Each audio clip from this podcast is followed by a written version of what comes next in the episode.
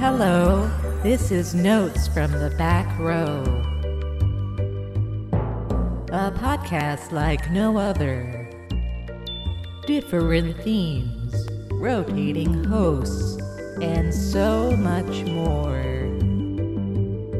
So strap in for a veritable cinematic Coney Island of the mind.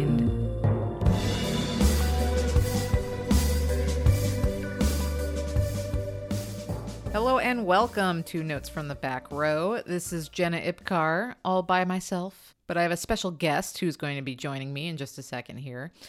If you listened to our last episode, it was Veronica and I talking about Pauline Kael, who's a famously blunt writer.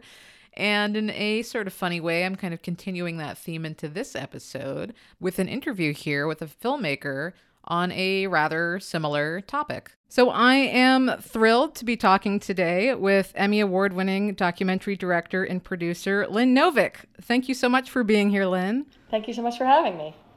Lynn's worked extensively with Ken Burns from their collaborations on documentaries about jazz and baseball and the Vietnam War. Lynn has also directed solo with uh, her own documentary series, College Behind Bars and most recently uh, available to watch now on PBS's Documentaries Prime video channel is an excellent three-part documentary that Lynn co-directed with Ken Burns called Hemingway, uh, obviously about the author Ernest Hemingway. And clocking in at six hours, it's an incredibly comprehensive look at this man's life and Interestingly, you guys spend a lot of time working to uh, dispel some of the myths that surround this intimidating literary figure who's really known chiefly, uh, I'd say, for his hyper masculinity. Uh, and specifically, you focus quite a bit on exploring the impact that his reputation had on his own personal well being. So, so right off the bat, uh, I feel like I have to ask you, and and I'm sure you're being asked some version of this in pretty much every interview that you've been doing here. But um, I would love to know a little bit more about how this project came to be, and and what it was about Hemingway that drew you in. What inspired you to pursue making this film? I guess I have a fairly long relationship with Hemingway. If I really think back, I first began reading Hemingway when I was in high school, and that was in the 1970s. And I think at that time, something by Hemingway was probably in most high school English curriculum classes. For me, it was 11th grade, Sun Also Rises. I remember it vividly, and I don't remember that much about my education, what books I read. Seriously, that one I remember because it was so mesmerizing. It was so approachable and yet also so mysterious. So, on the one hand, I felt it was easy to read, and on the other hand, I didn't really know what was going on. And so it was it was a really great book to have the door open to Hemingway and his world and his work. And I am a lifelong reader of fiction. So the transporting nature of a great novel where you lose yourself in another world and get to know people who are as real to you as people in your real life is such a wonderful experience. And Hemingway does that so well in that book. But, you know, going forward, I, you know, I read other books on my own. I read short stories. I was always sort of drawn to Hemingway, but didn't know much about him. I certainly drank in the mystique of Paris in the 20s and his experience of that through both his fiction and A Movable Feast. So there was just this kind of aura around him. But I didn't know much about his life, in fact. And in the, I guess, mid 1990s, I went to Key West on vacation and went to his house. And when I went into the room where he worked, was really overwhelmed with the sensation of being in the place where he had been and thought about the works he had created there. So I went to the bookstore and bought a biography and read it and came back to my colleagues, Ken Burns and Geoff Ward, our writer, and said, We really should do Hemingway. What an amazing story that would be to tell. And they said they had been thinking about other writers. They were about, about to do Mark Twain. Hemingway was interesting. And we sort of started at that point really talking about how would we do Hemingway? So that was a long time ago. Wow, yeah. So a lot of people are probably saying like, why now, right? But it wasn't really right? a, a, now. It was more of a this is something that you've you've clearly been passionate about for a very long time. Yes, exactly. As a filmmaker, Hemingway is a great choice because of the life he led and the degree of celebrity he had and the drama around his life and knowing that it would be visually possible to tell. So it's it's not just that he's a great writer and had an interesting life, but that he lived his life in public in a way that would make for an interesting documentary film. Absolutely. You know, it's funny because I'm also uh, a fan of Hemingway, and I've personally always found his writing to be incongruent with that hyper masculine persona that he touted. And specifically, uh, I felt that way. And I and I think I got really into Hemingway. I had read him a bit in high school, but it was in college when I finally read A Farewell to Arms. That and I and I think I I also read that you were a big fan of that one, right? oh yes, uh, yeah, it, it's a beautiful book. It is. And that was the book. That was the book that made me sort of fall in love with Hemingway's writing because to me, I mean, A Farewell to Arms is this this like emotionally rich uh, and sensitive book that really wrestles with the human impact of war as well as all of the contradictions that are involved in that. And it's this it's this war novel that doesn't bother itself so much with the battles as much as it's portraying war as being this catalyst that that heightens human connection.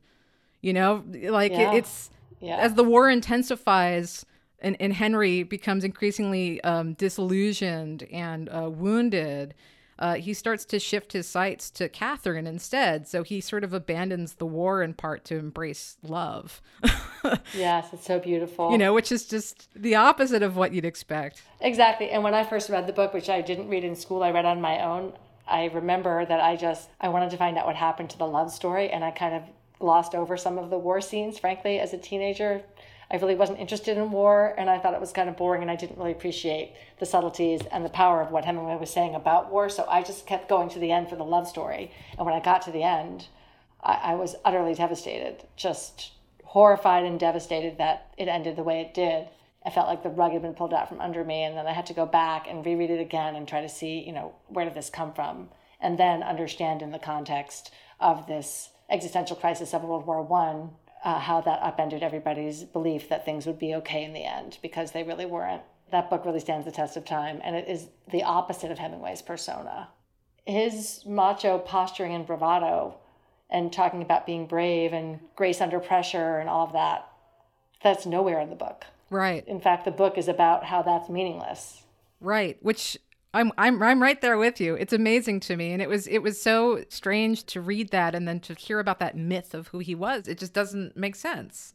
Thinking about this book now in the context of your the documentary that you put out, it, it was interesting to me to sort of think more about how, you know, Henry in this book is searching for belonging and, and meaning, really, which as you said was was certainly a, a global uh, existential crisis at the time. But also there's this um you know this idea of searching for meaning first in war and then shifting that to love when war doesn't work out as it were. Mm-hmm. uh, which yeah it makes the tragic ending of course just all that more devastating for the fact that you know that, that he just completely guts the concept of glory. You know there it, it's a myth in itself is sort of to me the the big ending of that of that novel. So watching your documentary i realized how much of that really did draw in a way from his own life and, and his own feelings of alienation and, and fear of losing control, which is something that he essentially masked with that machismo posturing. Absolutely, I completely agree. The machismo posturing serves so many different purposes for him. So I didn't quite understand until we started working on the film and I read a lot more biographies of him and some literary criticism and just got a deeper understanding of how he crafted that persona and how he kind of encouraged his publicist, you know, at Scribner's to kind of imply that some of the things that happened in his fiction actually happened to him and burnishing his war stories and degree of battlefield accomplishments, which he really doesn't have any. Right. so, you know, he's not really a hero. He was an ambulance driver who was bringing chocolate to the men in the front lines on a bicycle and got blown up and World War One, I, I mean, millions of people just got blown up just for being in the wrong place at the wrong time. So there's not a lot of room for the kind of daring Jew that he gave the impression was part of his war experience. But he's he's so full of contradictions because he also hates when people lie about their war stories, including him. You have to assume. So it's this jaded, cynical, war-weary ethos is embodied in the characters, and they're trying to find some meaning in the fact that there is no meaning. But his public persona is kind of the opposite and it, I think it served him really well in terms of selling books and becoming this icon. We have a spread in the film, the beginning of episode two. It's I think it's Time magazine. He was on the cover, and there was a painting of him, I think Waldo Peirce, but they, you know, adapted it for the cover and he's in his striped French fisherman's shirt and he's holding the fishing rod and sort of a, an action shot. And then you open up the, the magazine and it says The Life of Hemingway and there's all these photos. It's sort of a photo album of his whole life and representing him and how he represented himself. So he constructed, the, and he's there posing with animals that he shot and fish that he caught and famous people that he's with. And he's a walking, talking He Man in this photo spread. And you sort of have to wonder what that was like after a while. Mm. I was always a bit afraid myself to learn more about him because everything that I had heard just sounded so god awful, and I didn't want to ruin the experience of liking most of his writing. so I really didn't delve too far into who he was as a person because I was sort of content with the novels as standalone. Mm. But your documentary paints a, a, much more fascinating picture of, of who he was than his mythology ever did for me. And some of the things I really enjoyed hearing about was a bit more about actually his personal relationships and especially his relationship with his third wife, Martha Gellhorn, who was seemingly this self possessed, strong, intelligent woman who chose her career over being a wife. And, and just the way that he crumbled against that was. uh-huh sort of I you know like maybe predictable in a, in a sense but um it was surprising because it, it was interesting to see how much he couldn't stand to be second fiddle but when when his wives were devoted uh, he left them because he was too bored. Yeah.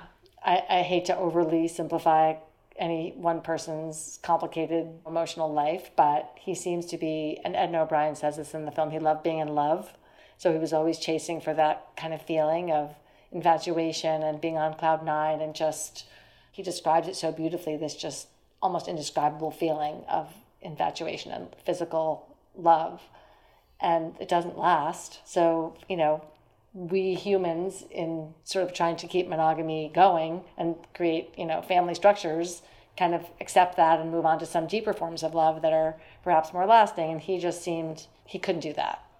And whether it's an immaturity or kind of arrested development or fear of real vulnerability and intimacy it's hard to say but he he doesn't want to get trapped in what he sees as something boring, something conventional, something that doesn't have that excitement.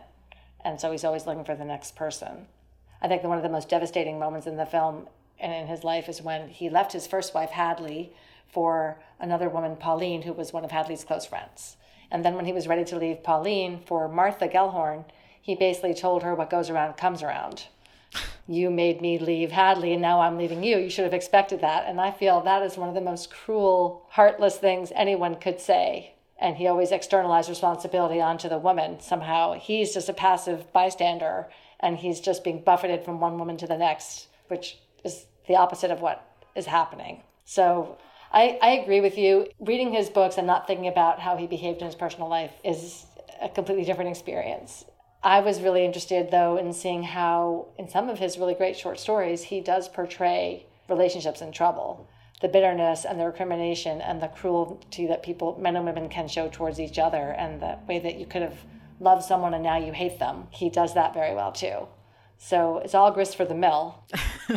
I, every time I read Snows of Kilimanjaro, and I, which describes a writer who's dying of gangrene on safari, and his wealthy wife has devoted herself to him, and he's so enraged with her for having supported him and kind of emasculated him.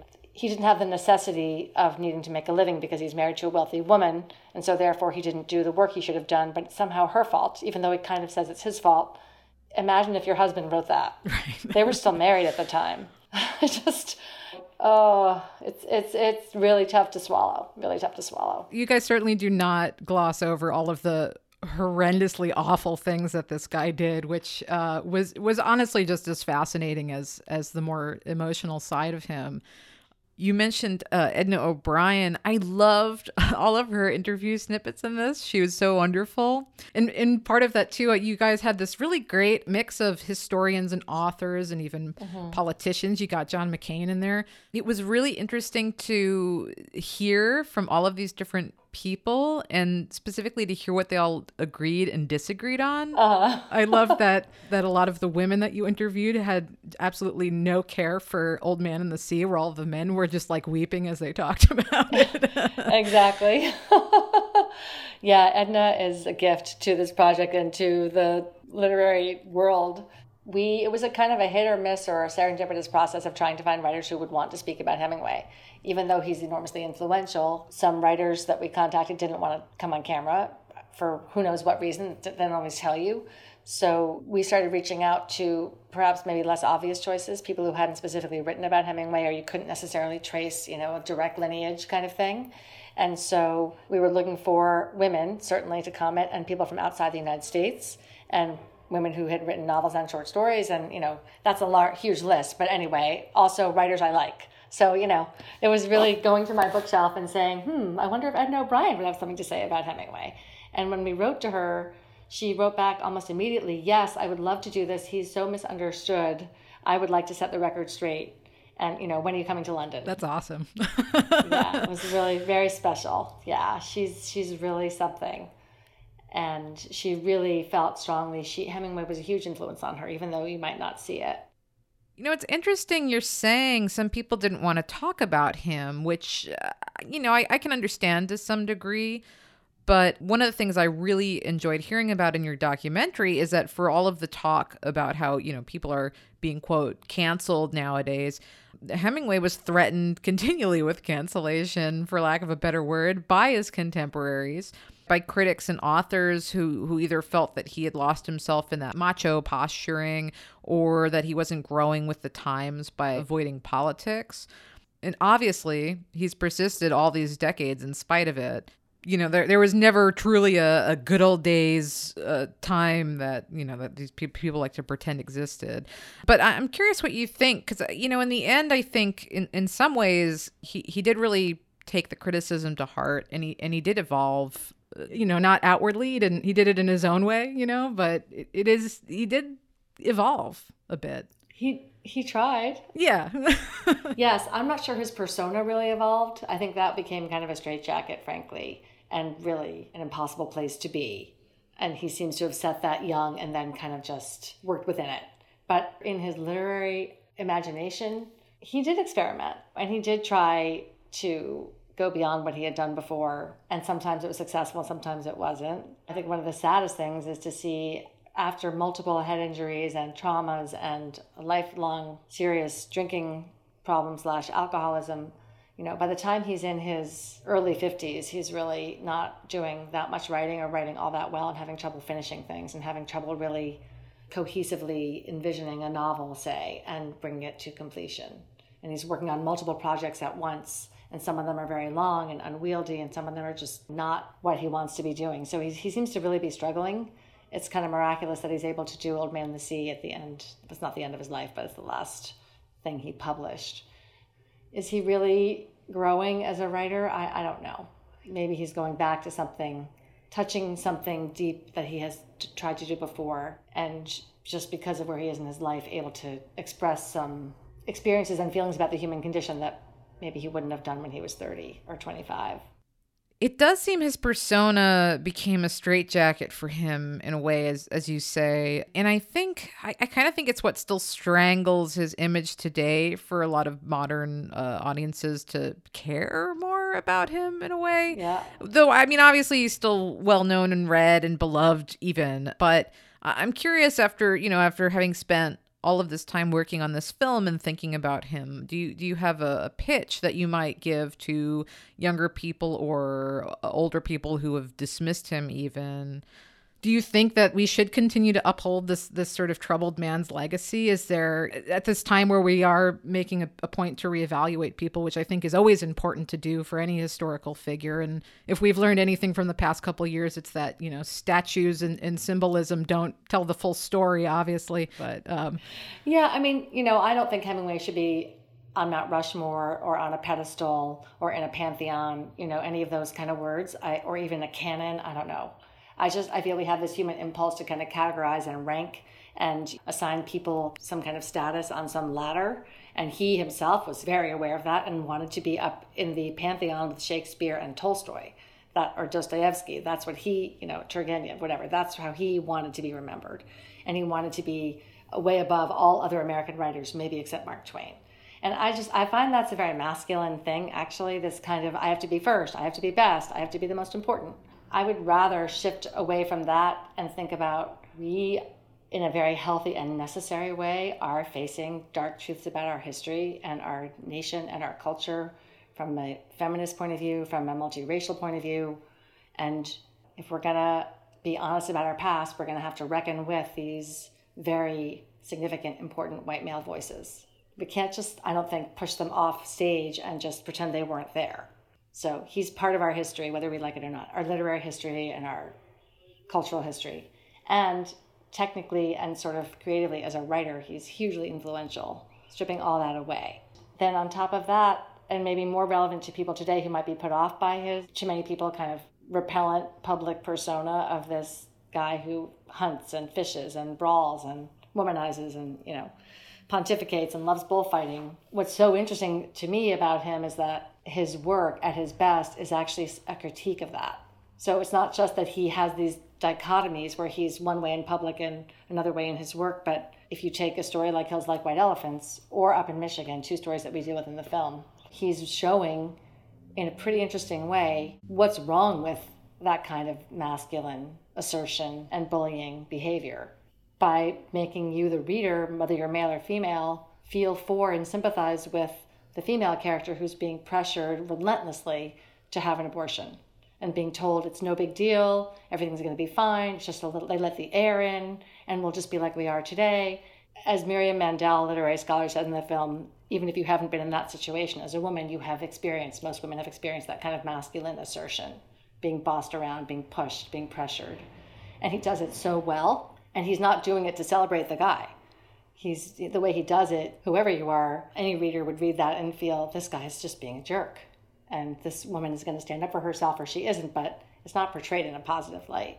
So i think we have to give hemingway a lot of credit for that. And that's why his best work endures. It's beautifully written and technically it's masterful how he shapes a story and gives us words on the page but what he's trying to say underneath it is really powerful and it's almost like you have to be a toxic guy to know what they do and how they are and then describe it, but not as a good thing. And I, I think he does that really in a pretty brilliant way. Absolutely. You know, it's it's funny because you you touch upon in the documentary about some of his more uh, eyebrow raising uh, sexual proclivities, which, you know, I, I don't know. I think sometimes we have a bit of a Freudian knee jerk reaction to sort of point to that as something that it's more revealing. Mm-hmm. And yet, I, I kind of feel like what has been, in the end, the most revealing was the way that you guys talk about up in Michigan and the way that you uh, really pay close attention to how he has written these novels and, and short stories and, and what exactly is on the page right in front of you in black and white. You know, it's mm-hmm. it's really hard to argue with. In addition to representing beautifully and up in Michigan, sort of as much as a man probably could, the experience of being a woman and being essentially forced into a sexual act, we might have sort of halfway been open to flirting and then all of a sudden this thing is happening and it's not what you wanted and you don't you can't get out of it. I mean i think he does that incredibly well and he also to my mind and to my ear has such a great way with dialogue of showing how difficult it is for men to express their feelings. So little is said because as we know especially from his time but even in our time this is not how men generally operate they don't tell you what is happening inside them. And you know, how many women have had the experience of tell me what's going on? What are you thinking about? Nothing. I'm fine. You know, that kind of thing. And he does that with a lot of irony and undertow. So it's it's helpful to understand how men are and how they think and how they behave. If you want to understand that, Ernest Hemingway is a good place to start. nice. Er- Ernest Hemingway dating advice. I like it. Uh, last question. I feel like I got to ask you know, you've worked with Ken Burns for decades now, and you've collaborated as both co director and producer. And I'm curious, since Ken has such a distinctive style and tone that he's known for as a filmmaker, uh, how does that impact your role as a collaborator? Well, you know, the, we have worked together for a very long time. So when, when I first came to work with Ken and his brother Rick and Geoff Ward, the brilliant historian who writes our scripts, I was really just trying to learn what they did and how to help realize their vision. And I'd say that was true for the first films, first film Ken and I made together, which was uh, History of Baseball. I had never worked on a big, epic historical series before. I'd done a lot of other producing. So I really wanted to understand what Ken wanted the film to be and to kind of help make that happen. But since then, our roles really have evolved to much more collaborators on a much more equal plane we both have ideas, we both have a vision, we both want to make the best film and don't always agree.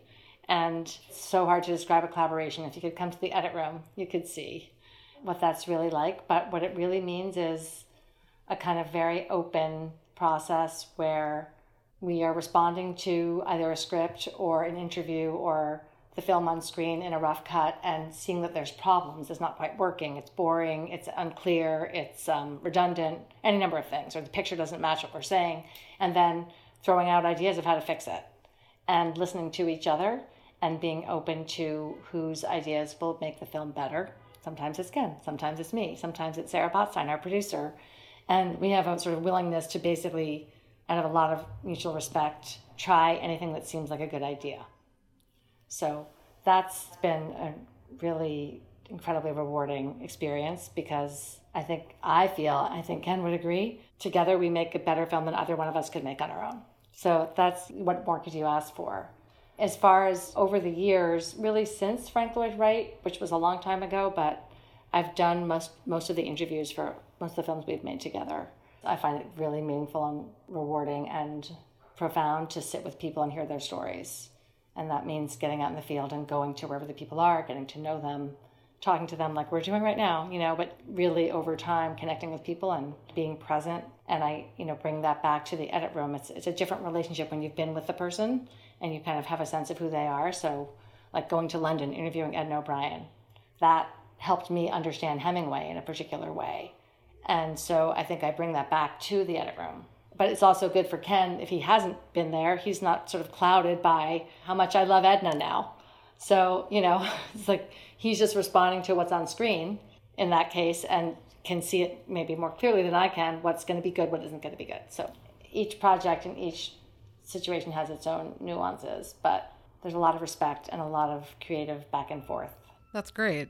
I, that's it's really nice to hear of too. Just as as a, as a woman who also works in media, quite frankly, I'm like, oh, that's exciting. You have a really good deal there. yeah, well, it's eh, you know, I I mean, I'll also say I think I'm not I have not been comfortable talking about this as much because I think it's partly a function of the Me Too movement, nothing to do with Ken and Me Too, not at all, but just how the the media generally hasn't fully maybe recognized our collaboration. I'll say that over the many years. Now I think definitely, but it's been a, a while. There's been many projects we've worked on where I'm the co-director, but somehow it gets lost in the shuffle. So. Well, I'm, I'll I'll start the rumor that um, Ken Burns doesn't actually exist, and it's always just been no, Lynn no, Novick. No. no, no, no, no, no. No, it's nothing. Ken has been nothing but gracious and generous. Right. It's really just a question of his brand is huge. Right. And there's a shorthand, you know. So I understand that, but it really, I think the the fact that have how we collaborate, it's hard to describe, so sometimes doesn't get across. Thank you so much, Lynn. It was really wonderful talking with you about this. And uh, so, everyone, watch Hemingway streaming now on PBS Documentaries Prime Video channel. For a, for a six hour long documentary, it was riveting. Thank you. And I think it's still streaming for a little while more.